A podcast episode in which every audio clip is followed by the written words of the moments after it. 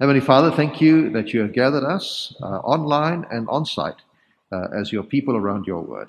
And we pray that you speak to us now uh, as we look at your word together. Uh, we pray that you uh, show us Jesus and help us to respond rightly to him. We ask this in Jesus' name. Amen. Every day of our lives, we need to make decisions. Some decisions are small decisions, some decisions are big decisions. But all of them have consequences for ourselves and for others. The biggest decision that we will ever have to make, the decision with the greatest consequences, will be our decision about Jesus. What will we do with him? How will we treat him? For that decision will not only have consequences for this life, but will determine where we spend eternity. Back in Old Testament times, thousand years before Christ, there were people who had to make a decision about David. Would they be with him or would they be against him? Would they be loyal to him or would they betray him? Because you see, God had chosen David to be the next king of Israel. But the king of the time, who had been rejected by God, was King Saul. And he was still on the throne. David had always been loyal to Saul, but Saul wanted to kill David and David had to flee from him. And so David was a fugitive. He had gathered over 400 loyal men who supported him. Initially, there had been a stronghold in the wilderness called the Cave of Adullam, but God had told David to go back to Judah, and so he did, and he and his men were hiding in the forest of Hereth. And Saul and his men were punishing those who they thought were helping him. And that's where we pick up the story at the beginning of chapter 23. David is told that the Philistines, the enemies of God's people, are harassing an Israelite town called Keilah. Now remember, he is the anointed one. Uh, he's a shepherd, the savior of Israel. So, but now he seeks God for guidance. And God tells him to go and attack those Philistines. But his men are hesitant. They're already scared here in Judah. They're hiding from Saul. Now you want us to go and attack the Philistines some more. So David inquires from God again. And God answers in verse 4 Arise, go down to Keilah, for I will give the Philistines into your hands. And David does what God says. He and his loyal men, who are now willing to go, are sure, now that they're sure that he's obeying God, they go, and David strikes the Philistines a great blow. He saves the people of Keilah. And once again, David is the savior of God's people.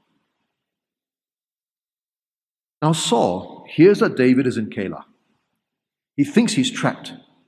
He says to himself in verse 7 God has given him into my hand, for he has shut himself in by entering a town that has gates and bars. Actually, of course, Saul is kidding himself. Lah. God has no intention of giving David into his hand.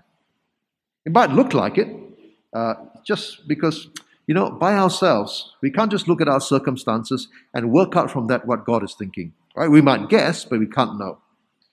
God might have his own plans.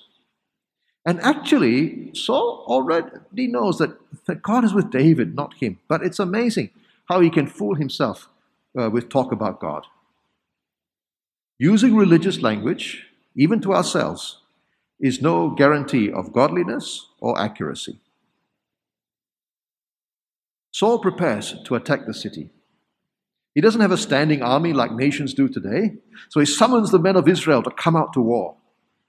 And David gets wind of the summons. And he calls on Abiathar, the priest, to consult God for him. Assuming he stays in Keilah, will Saul come down and attack him? The answer is yes.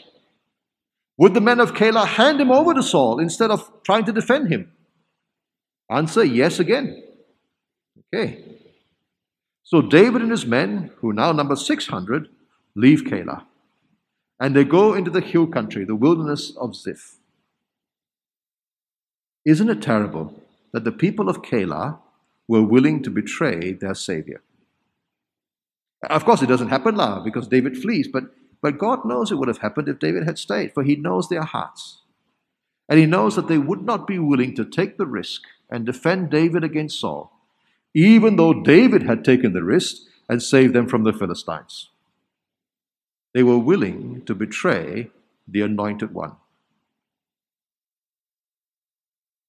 Well, David and his men head back out into the wilderness, and there he meets someone who is indeed loyal Jonathan, Saul's son, the crown prince, David's good friend, goes to Horesh to meet him. And verse 16 tells us that he strengthened his hand in God. How does he do that? He reminds him of God's promises. He says to him, verse 17, Do not fear, for the hand of Saul my father shall not find you. You shall be king over Israel. See, God had promised David the kingship. And so, no matter what happened, no matter how much he was marginalized, no matter how much he was betrayed, no matter how much he was hunted, he would be secure. He shall be king. And Saul will not be able to stop him. God's promises are secure. And, brothers and sisters, what an encouragement that is for us, isn't it? We encourage each other, not by telling each other how good we are, but by reminding each other of God's promises. Because we too have been given great and precious promises.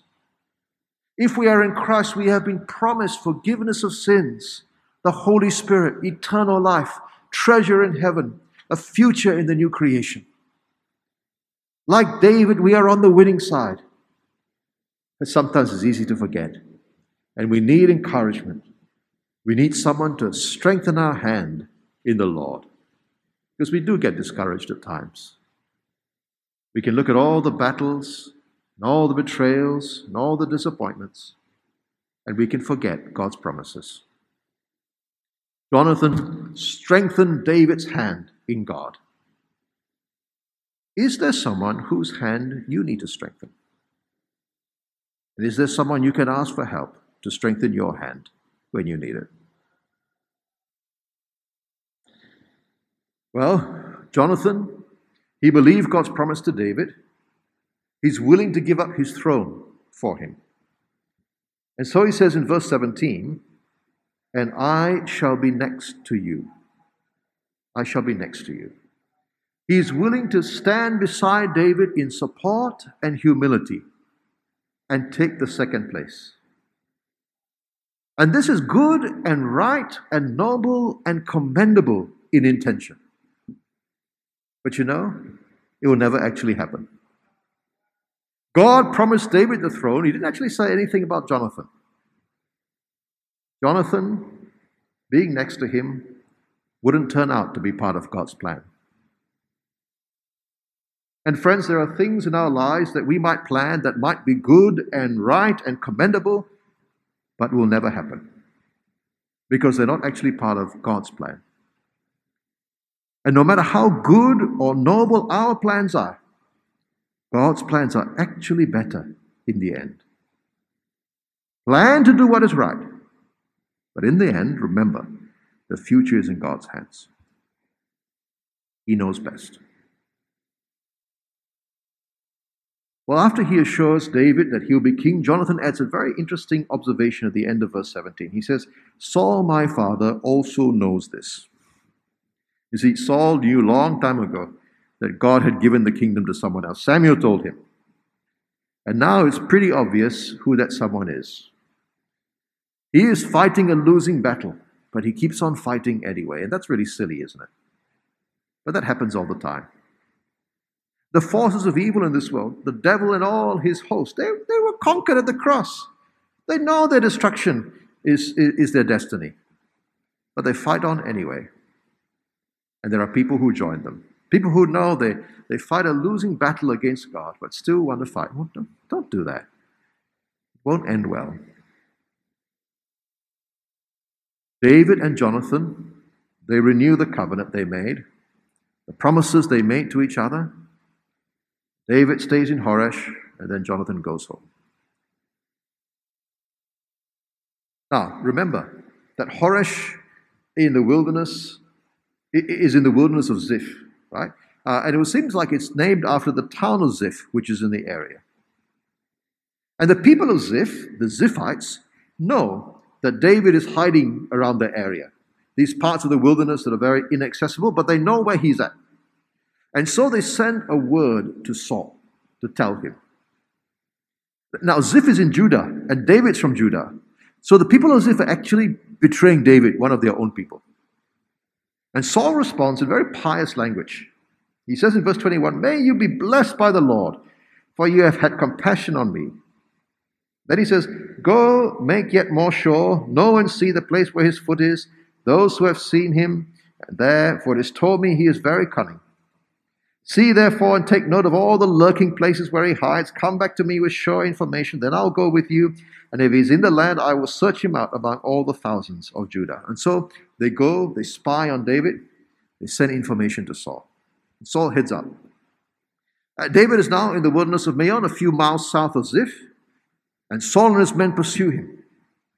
And Saul gets nearer and nearer. And in fact, it gets to the point where, where David is on one side of the mountain, all right, which is really like a, a big rock. So David's on one side, Saul's on the other side. David's hurrying to get away, and Saul's men come to him from both sides like that. Okay, so it looks like he's going to get trapped. And they're just about to go in for the kill, where a message comes from for Saul. The Philistines are attacking You've Got to get back here right now. And so, just as things seem desperate for David, Saul has to call off the hunt. And the place is called the Rock of Escape. God had rescued his anointed one. The Savior was saved. Well, as we look back on the passage, we know that this can't just be a nice story from many years ago. Actually, that's right, it, it has great relevance for us. Because you remember, David points forward to Jesus, God's ultimate anointed one, God's promised king. Right? David saved God's people from the Philistines. Jesus saves God's people from sin and death and Satan and hell. As God saved David, the Savior saved, from being captured by Saul. He not only saved Jesus by keeping him from being arrested before his time had come, but by raising him from the dead when he was finally crucified. David points forward to Jesus, the anointed one who suffers first before he enters his kingdom. And so, how people respond to David helps us to think about how we are responding to Jesus. And in our passage today, we have seen people respond with both loyalty and betrayal. First, on the side of betrayal, we had the people of Keilah. David had rescued them from the Philistines, but when Saul threatened them, they decided to betray him to Saul. They weren't prepared to suffer with David. And friends, don't treat Jesus like those people were prepared to treat David. Now, if we are believers, we know that Jesus has saved us from sin and death and hell. And so, of course, we welcome him into our life. He's our Savior. But his presence with us invites the hostility of his enemies. Will we suffer with him? We will, will we be willing to remain with him when the enemies attack? Or will we betray him like Judah, uh, like Judas did of old? Now, we may not literally betray him, but we may betray his people, his principles, his word. Uh, there are many people who are happy to be Christian when it's socially acceptable.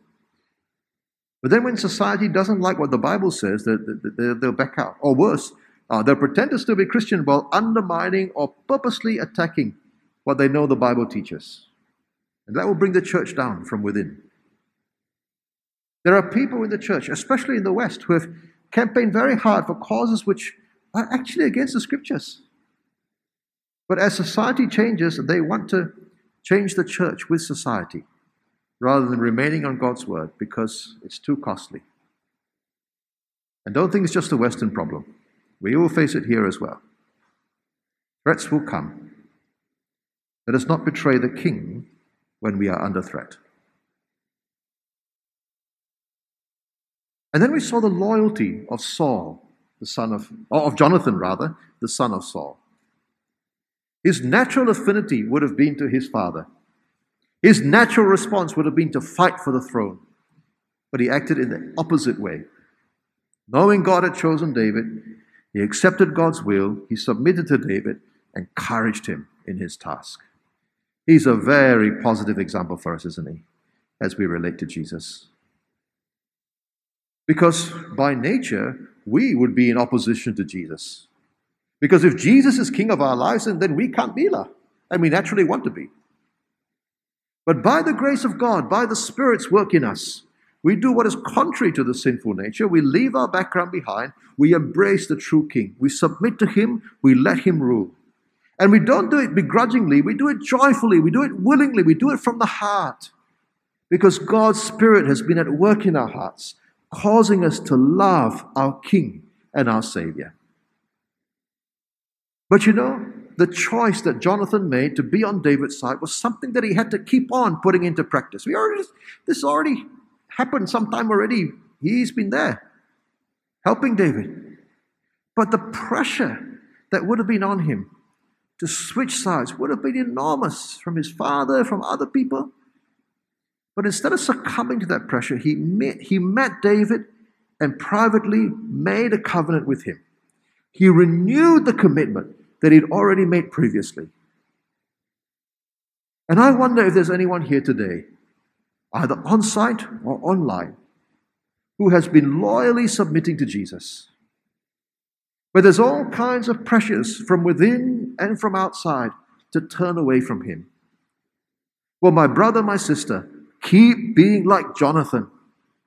Keep being loyal to Jesus.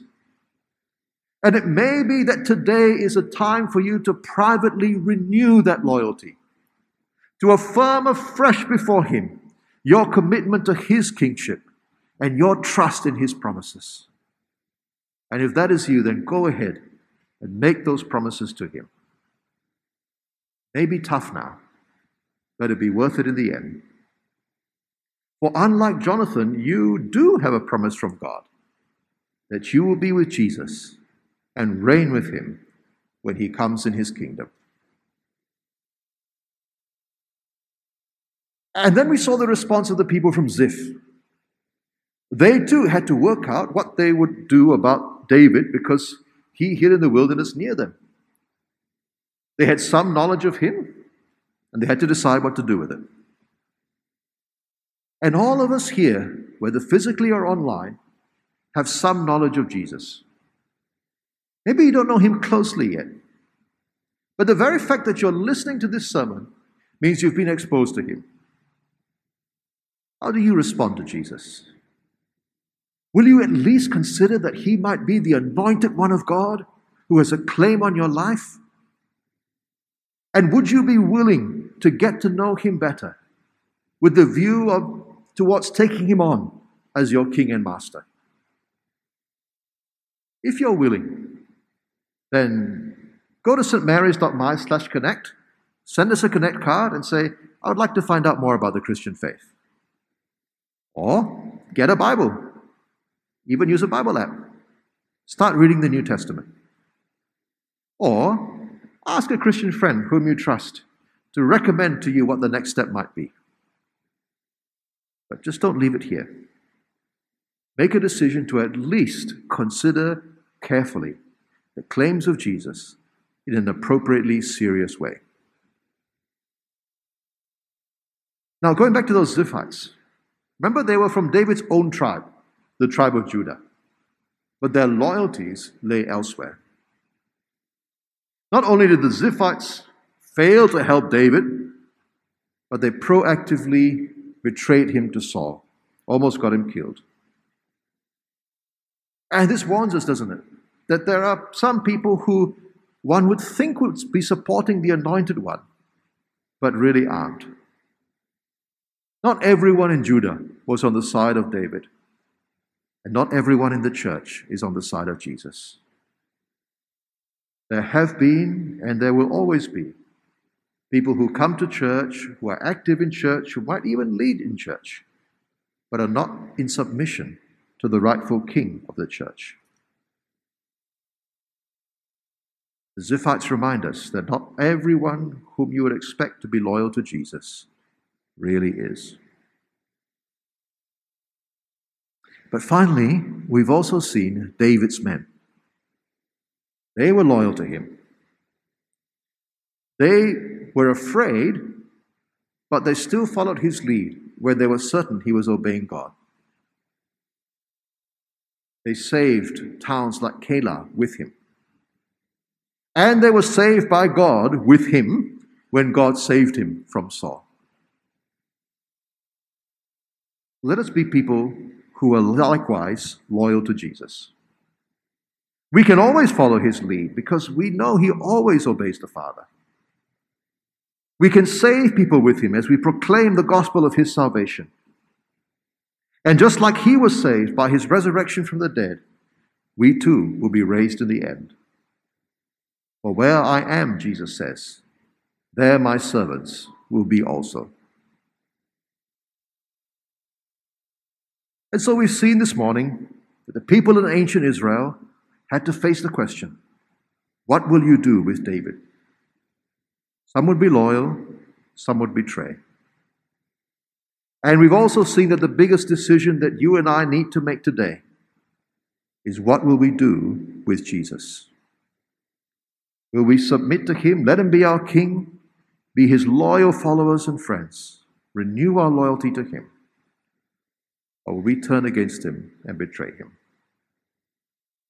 And that decision will not only have consequences for this life, but for eternity.